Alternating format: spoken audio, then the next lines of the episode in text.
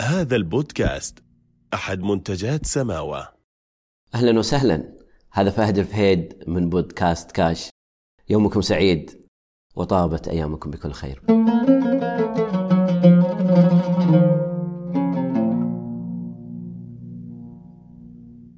كتاب الأب الغني والأب الفقير للمؤلف روبرت كيوكاسي. هذا المؤلف الذي عاش تجربة مريرة في بداية حياته. توظف في البداية لدى شركة يقول عن نفسه كنت أسوأ موظف مبيعات لديهم. ترك هذه الشركة بعد أربع سنوات ويقول عن نفسه أيضا إني أصبحت أفضل موظف مبيعات لدى هذه الشركة. ولأن بيئة العمل حسب رأيي ان ما كانت تضيف له الشيء الكثير وهو دائما يكرر في كتبه. أي مكان لا يضيف لك المعرفة غادر هذا المكان مباشرة مهما يكن راتبك. إذا ما في إضافة ما في نمو ما في تطوير انتقل من هذا المكان إلى مكان آخر. كيوكاسي فلسفته في الحياة يقول يذهب الناس للمدارس ليتعلموا كيف يعملوا من أجل الحصول للمال. يقول يعني ليش إحنا نروح للمدارس الناس عموما لماذا يذهبون للمدارس؟ يتعلمون حتى في الأخير إن كيف نحصل على هذا المال ومعيشتنا ورزقنا في الحياة. فهو يقول عن نفسه أنا أؤلف الكتب لأعلم الناس كيف يجعلوا المال يعمل لديهم. هذه هي فلسفته في الحياة. سنتناول طريقة إن كيف تجعل المال يعمل لديك وليس أن تكون خادم لهذا المال هذا كيوكاسي عجيب يعني مر بتجارب فاشلة في تأسيس المشاريع الصغيرة تبعه أو الشركات أو المؤسسات حتى سلك آه، حتى يعني سلك الطرق الصحيحة وألف الكتاب الأشهر اللي راح نستعرضه اليوم نستعرض القواعد الأساسية في كتاب الأب الغني والأب الفقير. كيوكاسي ألف 26 كتاب من ضمن الكتب اللي ألفها الفرصة الثانية لأموالك وحياتك وعالمنا. كتاب لماذا يزداد الأثرياء ثراء؟ كتاب لماذا يعمل الطلاب الممتازون لدى الطلاب المتوسطين يعني يقول لك في طلاب درجاتهم عالية جدا ممتازين مرة في في الجامعات في المدارس لكنهم لما يجي وقت العمل المهني وقت الوظيفة تحصلهم يتوظفون عند اللي كان درجاتهم أو ذكائهم أقل منهم. فهو يقول لماذا في هذا الكتاب ويشرح هذا الشيء. من ضمن الكتب اللي ألفها النموذج الرباعي للتدفقات النقدية. في كتاب الأب الغني والأب الفقير يشرح كيوكاسي بطريقة حوارية جميلة قصته مع الفقر. هو يشبه والده بالأب الفقير والأب الآخر هو زميل والده وهو معاشره يعني معاصره بشكل يومي أو شبه يومي وزميل ابنه يعني عفوا آه، آه، ابن الأب الغني زميل زميل له فهما في حياة يعني مستمرة وعايشين حياة مستمرة. الكتاب يروي قصته مع الفقر ويقارن حياته الفقيرة وحياة صديقه الغني. هذا الكتاب من أهم الكتب اللي يقدم معلومات ثرية وهو يقول ما لم يق... هو هذا الكتاب لم يقم بتعليمه الآباء الفقراء لأبنائهم وما لم يقم الآباء الأثرياء أيضا بتعليمه لأبنائهم. أول قاعدة في الكتاب هي الفرق بين الأصول والالتزامات. على بساطة هذه القاعدة ترى كثير من الناس يجهلونها. عشان كذا هم يعانون ماليا ويسقطون في الديون والقروض والإفلاس والفقر. يشرح الأصول كيوساكي يقول هي الأصول التي تضع المال في جيبك طيب إيش هي الالتزامات؟ الالتزامات هي الأشياء التي تخرج المال من جيبك في كتابة يأكد أن الثراء هو أن يكون نسبة الأرباح من الأصول أكبر من نسبة المصاريف من الالتزامات كيف؟ أنت الآن مستثمر يقول لك متى تكون ثري؟ متى نطلق على الشخص أنه ثري؟ لنفترض أنك موظف الآن ولديك مشروع جانبي يدر عليك دخلا وأنت مصاري وظيفتك راتبها عشرة ألاف آه، يدر عليك هذا المشروع دخل أيا كان الدخل.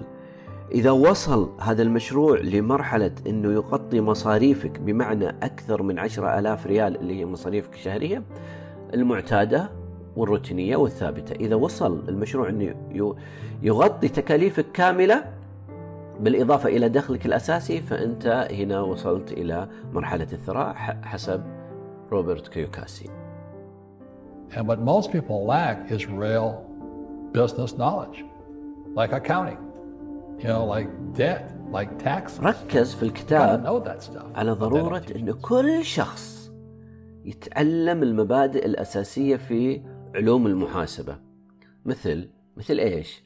الفرق بين العوائد والأرباح الفرق بين الخسائر والنفقات والمصاريف إيش هو الاستثمار وإيش هو الانفاق يمكن يتساءل البعض طيب هي هي نفسها عوائد هي أرباح. لا محاسبيا تختلف. ممكن البعض يسأل النفقات هي المصاريف. لا أيضا في علم المحاسبة تختلف.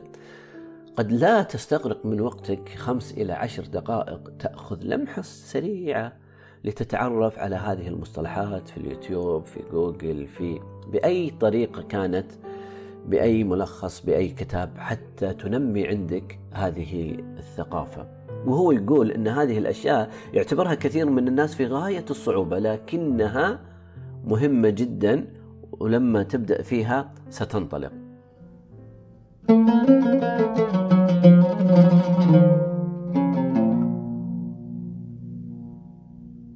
الأصول مثال عليها لما شخص يأجر منزله هذا أصل الأصل دخل عليه ربح.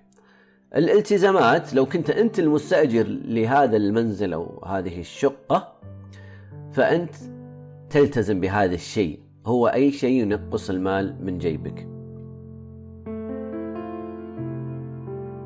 القاعدة الثانية الوظيفة لا تحقق الثراء أبداً. كيوكاسي يقول أن قضاء عمرك في الكدح في وظيفة للحصول على المال والذي سوف يتسرب بين يديك. يعني المال هذا مباشرة راح يطير بعد أول ما أول ما تستلمه. راح يطير بنفس السرعة اللي حصلت أنت عليها على هذا المال. في كتابه يقول أن الوظيفة المرموقة الآمنة ما هي إلا وهم لا وجود له. زرعها آباؤنا في عقولنا من غير وعي منهم بأن الملاذ الآمن والحصن المنيع ضد مفاجآت الزمان. ويقول آباؤنا هم ورثوا هذه الفكرة وهذه الأفكار وهذه القناعات من مين؟ من آبائهم والحلقة تستمر أبا عن جد. يرثون هذا الشيء أن الوظيفة هي الأمان.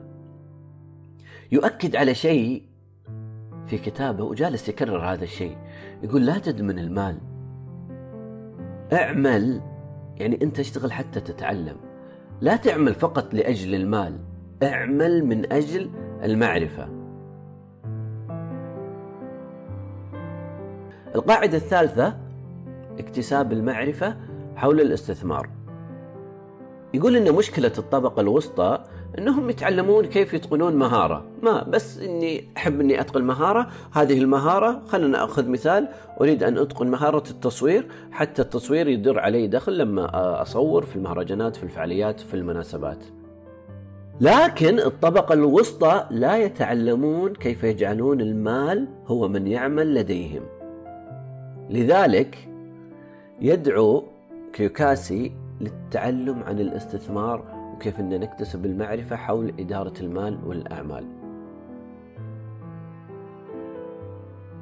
روبرت يقول لا تعيش حياة الادخار والزهد وخفض النفقات ليس مع لأن في مدارس هذه المدارس تخبر أو يعني تنصح إن قلل مصاريفك خفض نفقاتك قلل مصاريفك آه، خفض من زيد يعني من مستوى دخلك. هو ليس من هذه المدرسة اللي هو خفض النفقات وإنك تنتظر راتب. لا يقول عليك اتخاذ المخاطرة المحسوبة. المحسوبة ضعوا يعني خطوط طويلة وعريضة على كلمة المحسوبة. اتخاذ المخاطر المحسوبة وأن يجعل المال يعمل من أجلك. وكيف يجب عليك كل فترة أنك تشتري أصول وهذه الأصول تدر عليك الدخل. يقول لما تكتشف من خلال سعيك وبحثك لما تكتشف الطريقة اللي جالسة تدر عليك دخل كرر هذه الطريقة آلاف المرات. على سبيل المثال لما تكتشف في شيء جالس يدخل عليك دخل. لو كان هذا الدخل خمسة ريال أو عشرة ريال. خلاص ركز على هذا الشيء وكرره كرره كرره كرره, كرره آلاف المرات بكذا أنت تصل إلى الثروة. يقول في كتب في هذا الكتاب أنا ما أتحدث عن المال فحسب لأن المال جزء من الثروة. لكن هذه الثروة أن المال ليس كل الثروة بأكملها. يدور بناء الثروة حول حقيقة أن الشخص الذي يبني يبني الثروة هو تماما كالبناء نفسه كبناء المنزل كبناء الشيء. أنت تبني معرفة تبني علوم تبني خبرة تبني علاقات وليس فقط بناء الثروة. القاعدة الرابعة التخطيط للمستقبل يبدأ من الآن. ليه؟ لأن التخطيط من أهم متطلبات الثراء والحرية المالية.